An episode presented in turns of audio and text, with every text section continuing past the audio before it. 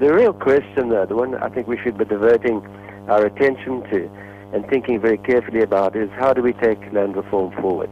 Mm-hmm. And I think uh, the, the, the, the caller who, or the SMS person who said the title is not being given to beneficiaries of land reform at present is actually correct. The new policy for redistribution is that people will lease land from the state for at least 50 years before they get the option to purchase. And if you're a, a subsistence farmer or you uh, market only some of your crops, you never get that option to purchase. This is in the new policy released last year, signed by uh, Mr. Nkwinti. So this happened in 19 in 2013, 100 years after the 1913 Land Act, which said that black people couldn't own land.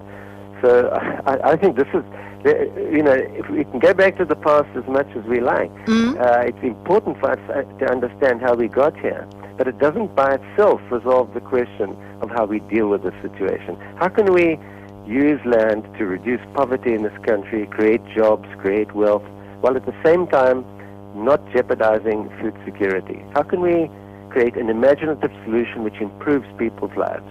That, I think, is the real challenge. The past informs us as to what the history of this particular piece of land is, and yes, that's important, but doesn't tell us very much about what to do with it in future. Yeah, thought I was going to come to that point. I mean, Professor Cousins talks about, you know, how to use land.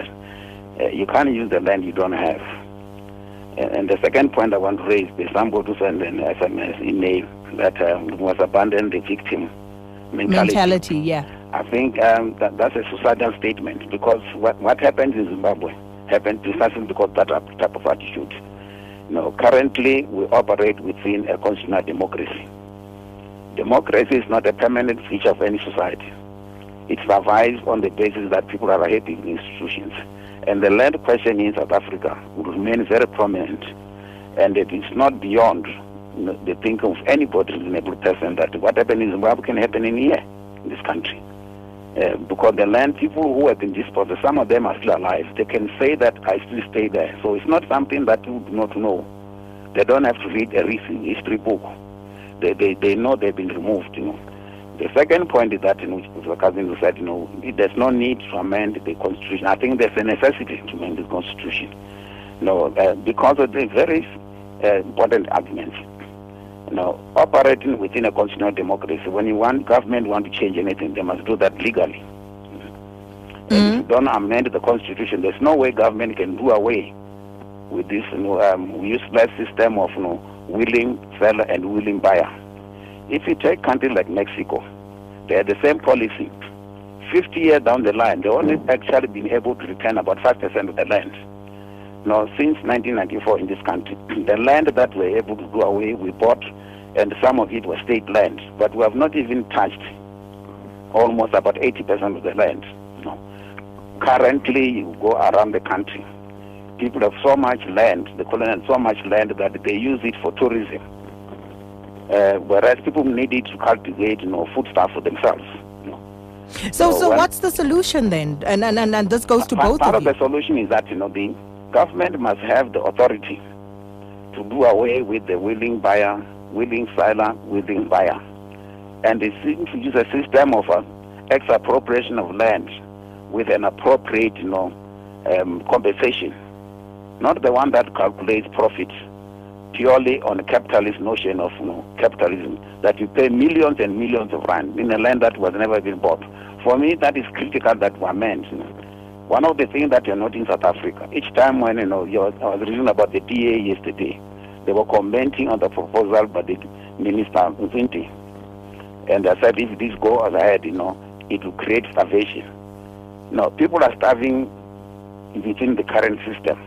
Those are the head herring that we've been told. During the struggle, we're told don't talk against, you know, um, foreign investment because we defer to suffer. No, what people are trying to say to black people is that um, you must bleed drop by drop. Then you can die after 20 years instead of dying at once.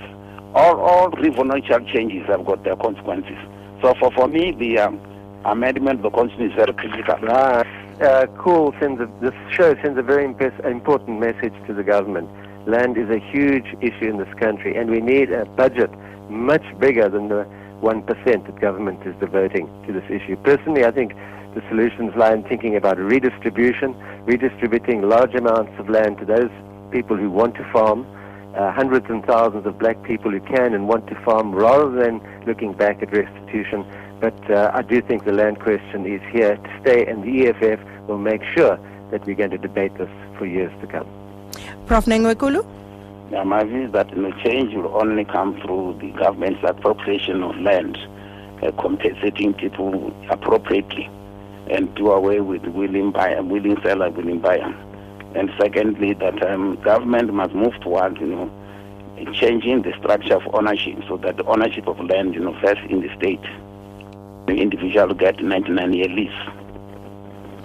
And of course, that's unfortunately where we have to leave it.